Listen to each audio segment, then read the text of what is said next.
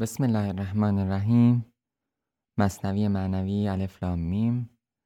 شنوندگان عزیز سلام. در اینجا از این بخش به بعد گفتار تازه شروع میشه حکایت و داستان تازه شروع میشه از طرف مولانا که این حکایت داستان نارضایتی و شکایت زنی است که از شوهر خودش به خاطر فقر و رنجی که درش گرفتاره میناله و شاید هم این زن نمادی از اون خواست نفسانی باشه که دنیا طلب هست و به و قانع نیست با آنچه که ضروری است برای زندگی. و از اینجا داستان درباره این خانواده شکل می‌گیره یا این زن و شوهر شکل می‌گیره. درباره زن یک اعرابی یعنی مرد عربی که حالا بادیه نشین هست بیابانی هست بر ما آغاز می‌کنیم تا خودتون بشنوید که مولانا در این باره چه میگه. اما چون مولانا فاصله میاندازه بین معرفی شخصیت و ادامه دادن اون روند داستانی که قرار هست بگه طبق روال خودش و سبک و سیاق خودش توضیح میده درباره بعضی از مفاهیم که فاصله میاندازه بین خود حکایت و اجزا و عناصر حکایت و کنشایی که حکایت داره به خاطر همین باید توجه بکنید که خلیفه ای رو که معرفی می‌کنه در ابتدای داستان چه ویژگیهایی داره که بعدا به اون برخواهیم گشت. عنوان ابتدایی که مولانا ازش صحبت می‌کنه این هست که قصه خلیفه که در کرم در زمان خود از حاتم تایی گذشته بود و نظیر خود نداشت.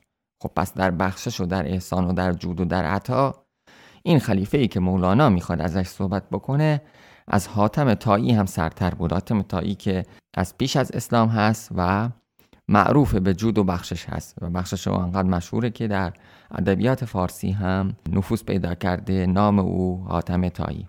و نظیر خود نداشت کسی هم مانند این خلیفه نیومده بود که مولانا می‌خواد ازش صحبت کنه. یک خلیفه بود در ایام پیش کرده حاتم را غلام جود خیش. اینقدر این بخشنده بود که حاتم غلامی بود برای بخشش این در برابر بخشش این رایت اکرام و داد افراشته پرچم بخشش و عدل و احسانش برافراشته بود و فقر و حاجت از جهان برداشته. از همه جهان فقر و نیاز رو برداشته بود.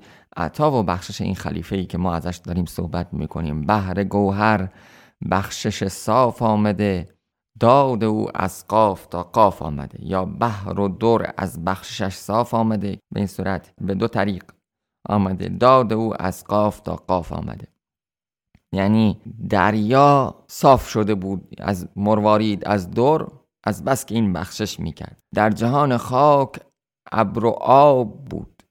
مظهر بخشایش وهاب بود.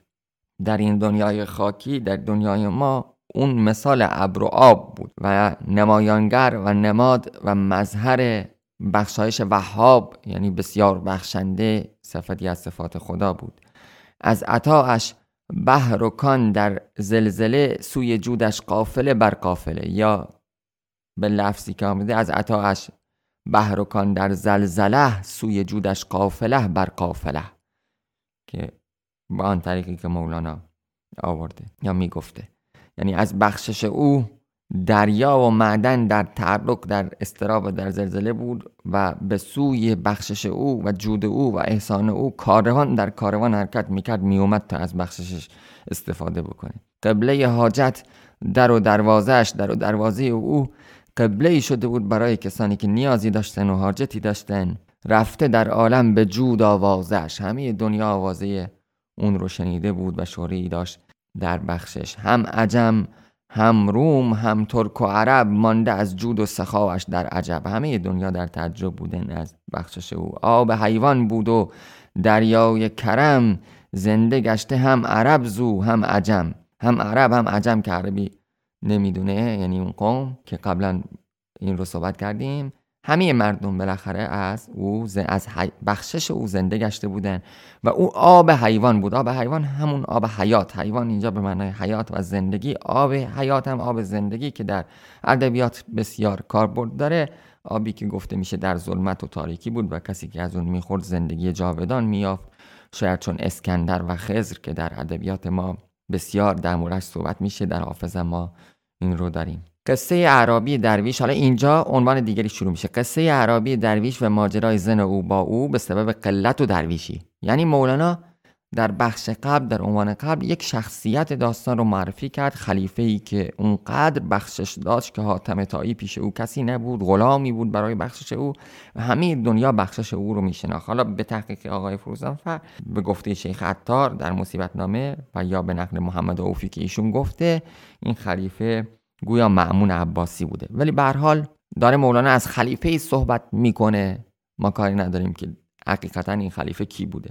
و شخصیتی رو میگه در داستانش که خلیفه ای است که بسیار بخشنده است. عنوان دیگر رو هم که شروع می‌کنه قصه این بیابان نشین این مرد عرب بیابان نشین یا این اعرابی درویش فقیری بود که زن او اون شکایت کرد نزدش از قلت مالش از اندکی مالش و از این فقر و درویشی. یک شب اعرابی زنی مرشوی را یک شب یه زن اعرابی شوهرش رو گفت و از حد برد گفتگو یا بیش از اندازه با او گفتگو کرد و جدال کرد در واقع که این همه فقر و جفا ما می‌کشیم جمله عالم در خوشی ما ناخوشیم. این همه ما داریم بدبختی و بیچارگی می‌کشیم فقر می‌کشیم. همه عالم خوشن و ما حالمون خوش نیست. نانمان نی نان خورشمان درد و رشک. ما نان نداریم. نان و خورش تمون شده. درد و رشک و حسرت.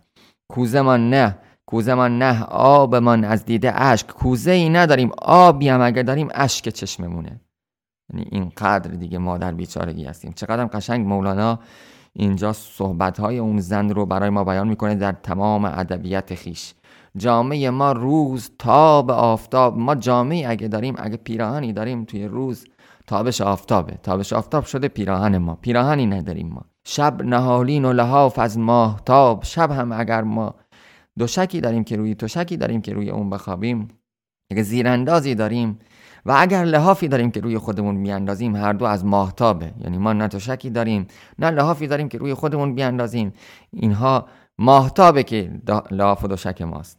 قرص مه را قرص نان پنداشته. این ما نانی نداریم. وقتی که ماه رو نگاه می‌کنیم فکر می‌کنیم قرص ماه قرص نان دست سوی آسمان برداشته. دست می‌بریم که این قرص ماه رو برداریم فکر می‌کنیم نانه. ننگ درویشان ز درویشی ما.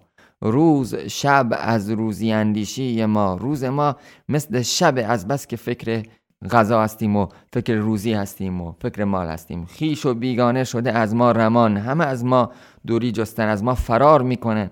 چه خیش چه بیگانه چه آشنا چه ناشنا بر مثال سامری از مردمان مثل سامری که از مردم فرار می‌کرد خیش و بیگانه داره از ما فرار می‌کنه. سامری هم که می‌دونیم همانطور که در سوره تاها درباره ایشون سخن گفته شده وقتی که خداوند وعده کرد با حضرت موسی علیه السلام که چل شبانه روز حضرت موسی عزلت گزید و از قوم خودش دوری کرد و با خداوند وعده ای داشت رفت و بعد از اینکه برگشت پیش قوم خودش خلیفه خودش رو خب در قوم برادرش هارون رو قرار داده بود. وقتی برگشت دید مردم دارن گوساله ای رو میپرستن که سامری اون رو ساخته بود. سامری ساخته بود و حالا مشتی خاکی از اثر رسول که قرآن میگه انداخته بود بر آن گوساله و اون صدایی می‌داد. بر حال مردم باور کردند که این خدایی است یا الهی است و بر اون سجده کردن و او رو میپرستیدن. وقتی که موسی برگشت خشمگین شد از این ماجرا و اونجا هم خب خیلی حکایت حکایت عمیقی است که قرآن اون رو ازش صحبت می‌کنه و کذالک سولت نفسی که اونجا سامری میگه اینطور نفس من برای من آراست. و همون رو هم حتی سامری میگه نفس من اینطوری برا من این رو آراست که من این کار رو بکنم که ماجرا هاست که میشه درش تعمل کرد که سامری نفس خودش رو بانی این ماجرا می‌دونه. اونجا پاسخ داده میشه که قاله گفت فسحب فانک لک فی الحیات ان تقول لا مساس یعنی بهره تو از این حیات دنیا برای تو در این زندگی دنیا اینه که بگی که لا مساس هیچ لمسی یعنی به من دست نزنید. یعنی دیگه دوری بکنید مردم از من و مردم دیگه سراغش نیومدن یا خودش این رو می‌گفت. به حال این عذابی بود که در حیات دنیا برای سامری در نظر گفت گرفته شد که اینجا مولانا داره درباره این ماجرا صحبت می‌کنه. بر مثال سامری از مردمان یعنی ما مثل سامری که از مردمان فرار می‌کرد که این عذابی بود که خدا براش قرار داده بود بعد از اون ماجرا مردم هم دارن از ما فرار می‌کنن. گر بخواهم از کسی یک مشت است که اگه من یه مشت عدس بخوام از کسی مر مرا گوید خموش کن مرگ و جسک. مرگ و جسک جسک همون دوباره رنج و انا. و اگر کسی ازش بخوام که یک مشت عدس به من بده به من میگه خاموش باش. و به من میگه مرگ و جست مرگ و درد و رنج. مر عرب را فخر غزو و عطا. عرب دو تا فخر داره که بهش مینازه یکیش جنگه و یکیش هم عطا و بخششه. در عرب تو همچو اندر خط خطا. تو یعنی داره به شوهرش میگه این زن عربی که تو در عرب مثل خطا در خط هستی. خطایی که در خط رخ میده. اینطوری یعنی اینقدر تو ننگی برای عرب. نه اهل غزبی و جنگ و نه عطا و بخشش. چی, چی داری که عطا کنی؟ چی داری که ببخشی؟ چه غذا؟ چه جنگی اصلا؟ چه غذا؟ ما بی غذا خود کشته ایم ما بدون جنگم کشته ایم الان کشته شدیم دیگه. چه غذایی؟ چه جنگی؟ ما به شمشیر عدم سرگشته ایم ما با شمشیر عدم و نیستی سرگشته شدیم. چه عطا؟ ما بر گدایی میتنیم. بخشش کو؟ حالا این دوتا رکنیه که عرب بهش مینازه. بهش فخر می‌کنه. یعنی غذا و عطا. حالا میگه چه غذا؟ کدوم غذا؟ کدوم جنگ؟ ما بدون جنگ خودمون کشته ایم و کدوم عطا؟ ما بر گدایی میتنیم. مرمگس را در هوا رگ می‌زنیم. اینقدر بدبخت و بیچاره و فقیر و درمانده ایم که مگس رو تو هوا رگ می‌زنیم. که اون رو بخوریم که اون رو روزی خودمون بکنیم. کدوم عطا کدوم بخشش از ما چه عطایی انتظار میره؟ پس ما هیچ ویژگی عرب رو نداریم. این زن می‌خواد اینطوری بگه به شوهرش. گر کسی مهمان رسد گر من منم اگر کسی مهمانم بشه اگه من من باشم شب به خصبت شب که می‌خواد بخوابه قصد دلق او کنم. میرم قصد جامش می‌کنم قصد خرقش می‌کنم اون رو ازش میدزدم برمیدارم یعنی اینقدر ما بدبخت و بیچاره حالا همین بیت آخر که زن یعنی مولانا می‌ذاره در دهان زن یعنی زن داره به شوهرش میگه که اگر کسی مهمان ما بشه من بهش من دلقشو میدزدم من خرقشو میدزدم اینقدر ما بدبخت و بیچاره اگر من من باشم میرم دلق اون رو میدزدم. همین بهانه ای شده که مولانا به یک مسئله دیگه بپردازه و عنوان دیگه ای رو شروع می‌کنه. مغرور شدن مریدان محتاج به مدعیان مزور و ایشان را شیخ و محتشم و واصل پنداشتن و نقل را از نقد فرق نادانستن و بربسته را از بررسته. بربسته یعنی چیزی که مصنوعی ساخته شده بررسته چیزی که طبیعی. حالا عنوان اینه می‌خواد بگه مریدان یعنی مغرور شدن. درباره می‌خواد مغرور شدن مریدانی صحبت کنه. که خودشون رو محتاج کردن به کسایی که مدعیان یعنی شیوخ و عارفان اصل نیستن صوفیان اصل نیست. صوفیانی هستن که مدعیان و برای ریا اون خرقه رو پوشیدن و برای ریا مجلسی دارن و این مریدا فکر می‌کنن که اینها شیخن و بزرگ می‌دونن اینها رو. فکر می‌کنن اینا رسیدن به سر منزل رو. و اینها تشخیص نمیدن که حرف درست چیه از حرف نادرست تشخیص نمیدن و اصل رو از فر تشخیص نمیدن. اصل رو از جنس تقلبی تشخیص نمیدن. حالا ابیاتی که مولانا میگه در اینجا چیست؟ بهر این گفتند دانایان به فن میهمان محسنان باید شدن. یعنی بر اساس همون بیت آخر که اونجا گفته بود گر کسی مهمان رسد گر من منم که اون زن گفته بود گر کسی مهمان رسد گر من منم شب به خصبت قصد دلق او کنم. حالا میگه مولانا بهر این گفتن دانایان به فن میهمان محسنان باید شدن. باید میهمان مح... انسان نیکوکار و محسن بشی. و حالا در اینجا بهانه شده که حتی آقای فروزانفر در شهر خودش بیاد رو قسمی از آداب مهمانی رفتن آیا آداب مهمانی احیال علوم امام محمد غزالی رحمت الله علیه رو بیان کنه. که در اونجا خب اصولی برای مهمانی رفتن و مهمانی گرفتن داره و در اونجا گفته میشه که جز تعام مردم پرهیزگار مخور و باید که تعام تو را جز مردم پرهیزگار رو با تقوا نخورن. یا گفته میشه در مهمانی رفتن شرط اینه که دعوت ستمکاران و مبتدعان و فاسقان و بدکاران رو نپذیرند و همچنین از زیافتی که از روی تکلف و برای خودنمایی و فخر می‌کنن میزبانی هرگاه مایه سرور میزبان نشود و منت میهمان نپذیرد و بر وی منت نهد در خور قبول نیست و مایه خاری است. خب این رو نقل کرده به آی فروزانفر به به نقل از احیال علوم امام محمد که اصلا امام محمد غزالی رو آدم اگر بشناسه خب بسیاری از مفاهیمی که در ادبیات ما هست در مولانا و در حافظ و در کسای دیگه رو می‌تونه بهتر اون رو بشناسه که خدا رو شکر فروزانفر نگاهی کرده به غزالی. رحمت الله علیه. بهر این گفتن دانایان به فن میهمان محسنان باید شدن تو مرید و میهمان آن کسی کو رو باید حاصلت را از خسی. تو میری میهمان و مرید کسی میشی که همین چیزی که به دست آوردی هم ازت می‌گیره از پستیش از دونمایگیش. داره به اون مریدانی میگه که میرن سراغ کسانی که اینها به خاطر ریا به خاطر شهرت به خاطر تزویر اومدن و خرقه ای رو پوشیدن و خودشون رو در نقش شیوخی قرار دادن که چیزی رو می‌دونن.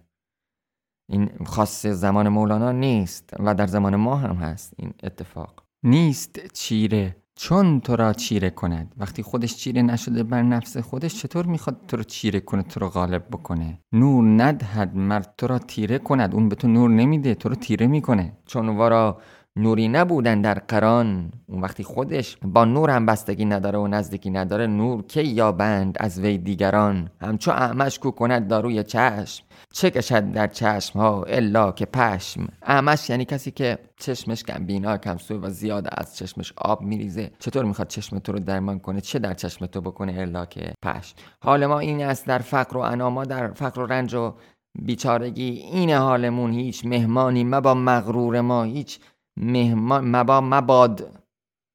به مهمانی ما مغرور نباشه مغرور مهمانی ما نباشه. قهد ده سال ندیدی در صور. اگه تو در آسمان اگر در ستارگان قهد رو خوشساری رو ندیدی.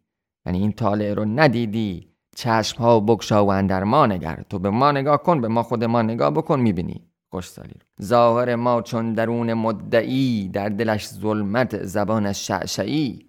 ما ظاهر ما حالا داره از زبان اون زن میگه که ظاهر ما این چیزی که عیانه مثل باطن اون کسیه که مدعیه. باطن مدعی یعنی اون شیخ ریاکار اون شیخ اهل تزویر که به خاطر شهرت و مال و فخر و جاه و اینها میره که مردم رو مریدانی رو پیدا بکنه و به اونها حرفایی رو بگه که حقیقتی نداره ساختگیه و دزدیده اون حرفا رو از دهان این اون. و خودش هیچ در واقع نسبتی با این حرفا نداره اون دلش تاریکه باطنش ظلمته ولی ما عیانمون و ظاهرمون تاریکه. در حالی که اون دلش تاریکه زبانش درخشانه زبانش شعشعیه زبانش تابانه. از خدا بویی نه او را نه اثر نه از خدا بویی برده اون شیخ ریاکار نه اثری برده. دعویش افزون ز شیس و بلبشر ولی دعویش ادعاش از شیس پیامبر و از آدم ابوالبشر هم بیشتره. دیو ننموده ورا هم نقش قیش. او همی گوید ز ابدالیم و بیش در حالی که دیو هم اون رو یعنی شیطان هم اون رو هم نقش خودش معرفی نمی‌کنه نشون نمیده. یعنی اینقدر این انسان انسان پستی است. یعنی این شیخ ریاکار این صوفی اهل تزویر اینقدر انسان پستی است. او هم می‌گوید ز ابدالیم و بیش او میگه نه ما از مردان خداییم. از ابدال رو ابتدای مصنوی توضیح دادیم. ابدالیم. او میگه نه ما از مردان خداییم ما از نیکانیم ما از صالحانیم. خودش رو اینطور معرفی می‌کنه. حرف درویشان بدزدیده بسی تا گمان آید که هست تو خود کسی. و حرف درویشان رو میاد میدزده توی و خودش بیان می‌کنه برای مریدانش. مریدانش فکر کنن که اون کسیه. تا مردم فکر کنن که اون کسیه. حرف خودش رو که نمی‌زنه حرف دیگران رو می‌زنه مردم فکر می‌کنن که اون کسیه. و دزدیده اون حرف رو. دزدیده یعنی چی؟ یعنی خودش نسبتی با اون سخنها نداره. زندگیش هیچ نسبتی با اون سخنها نداره. فقط اونها رو بیان می‌کنه. خورده گیرد در سخن بر بایزید. بر بایزید بستامی از عارفان بزرگ یا سلطان العارفین که لقبش هست. عارف خراسان که شهره عام مخاصه. خورده گیرد در سخن بر بایزید. او بر بایزید میاد عیب می‌گیره. بر بایزید بستامی عیب می‌گیره. ننگ دارد از وجود او یزید.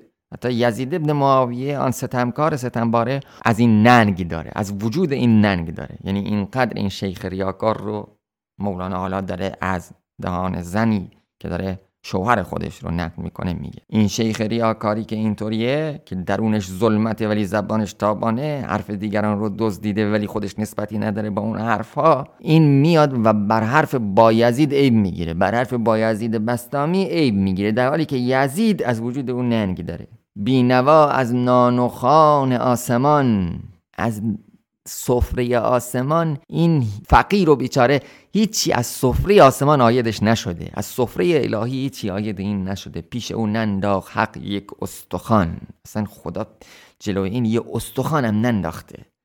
یه استخوان استخوان انداختم برای سگ مینداختن برای حیوان میندازن. خدا یه استخوانم برای این ننداخته. برای این شیخ ریاکار. یعنی اینقدر دوره از خدا اینقدر دوره از سفره الهی. او ندا کرده که خان بنهادم نایب حقم خلیفه زادم ولی اون با اینکه یه استخوانم خدا براش ننداخته حسابش نکرده در سفره صالحین و در سفره انسانهای پاک. اصلا اونو به حساب نیاورده خدا. اون اومده خودش سفره انداخته که ای مردم بیاید اطراف سفره من که من نایب حقم من خلیفه زادم. از ساده دلان پیچ پیچ. تا خورید از خان جودم سیر هیچ. چقدر قشنگ میگه مولانا. یعنی اون داره ندا میده از سلا ندا دادن برای اینکه مردم جمع بشن سر سفره غذایی رو بخورن تعامی رو بخورن که حالا برمیگرده با آن شاید سنت عرب که گفته شده آتش میافروختن برای اعلام و آگاهی. به حال از ساده دلان. یعنی اون میگه از میده. اعلام می‌کنه که ای ساده دلان بیاید و از سفره من از خان بخشش من از این سفره جود من. هیچ بخورید هیچ بخورید. چقدر خشنگ چون چیزی نداره. اهل ریا و تزویره. سالها بر وعده فردا کسان گرد آن درگشته فردا نارسان. حالا سالها این مریدان این مردم میان اطراف اون دور سفره اون. به وعده فردا یعنی این هی میگه فردا فردا نتیجه میده این فردا نتیجه میده و این فردا هم هیچ وقت نمیاد. این نتیجه هم هیچ وقت نمیاد. چون چیزی نداره چجوری نتیجه بگیره؟ دیر باید تا که سر آدمی آشکارا گرده دفزون و کمی. زیر دیوار بدن گنج است یا خانه مار است و مور و اجده یعنی ممکنه طول بکشه تا اینکه راز آدم آشکار بشه. این راز آدم از اینکه از این زیاد و کمش افزون و کمش آشکار بشه. این آشکار بشه که زیر این دیوار بدن ما این بدن ما گنج نهفته شده. خانه مار مور کدومه؟ آیا زیر این دیوار بدن ما گنجه یا زیر دیوار بدن ما مار و مور و اجده هاست کدوم یکی از این است؟ شاید خیلی طول بکشه تا معلوم بشه. چون که پیدا گشت کو چیزی نبود وقتی که سالها گذشت معلوم شد که این شیخ ریاکار بوده چیزی تو وجودش نبوده عمر طالب رفت. آگاهی چه سود؟ دیگه عمر اون مریدم رفته. حالا آگاهی دیگه به چه کار این میاد؟ تو باید بشناسی که بری سراغ کی. حواست باشه که فریبت ندن.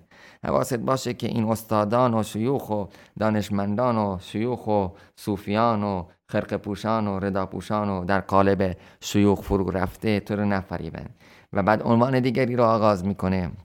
اون دو قالب مردانه که خودشون رو مردان دین معرفی می‌کنن و مردانی که خودشون رو مردان علم معرفی می‌کنن یعنی دو تا قالبی که قرآن بارها اونها رو نقد کرده به نام احبار و روحانیون و ربانیون یعنی کلماتی که قرآن اونها رو نقد می‌کنه کسانی که اهل نوشتن هستن یا اهل دین هستن کسانی هستن که خیلی هاشون شاید اموال مردم رو به باطل می‌خورن که قرآن از اون صحبت می‌کنه و نقد های دیگری که قرآن اون رو مطرح می‌کنه. می‌بینیم که در جامعه هم بعدا رخ میده نقدی که اینجا مولانا مطرح می‌کنه و همونطور که می‌دانیم حافظ دیگه به شدت اینها رو مورد نقد قرار میده. به حال در اینجا مولانا عنوان دیگری رو آغاز می‌کنه که در بیان آن که نادر افتد که مریدی در مدعی مزور اعتقاد به صدق بندد که او کسی است و بدین اعتقاد به مقامی برسد که شیخش در خواب ندیده باشد و آب و آتش او را گزند نکند و شیخش را گزند کند ولیکن به نادر باشد.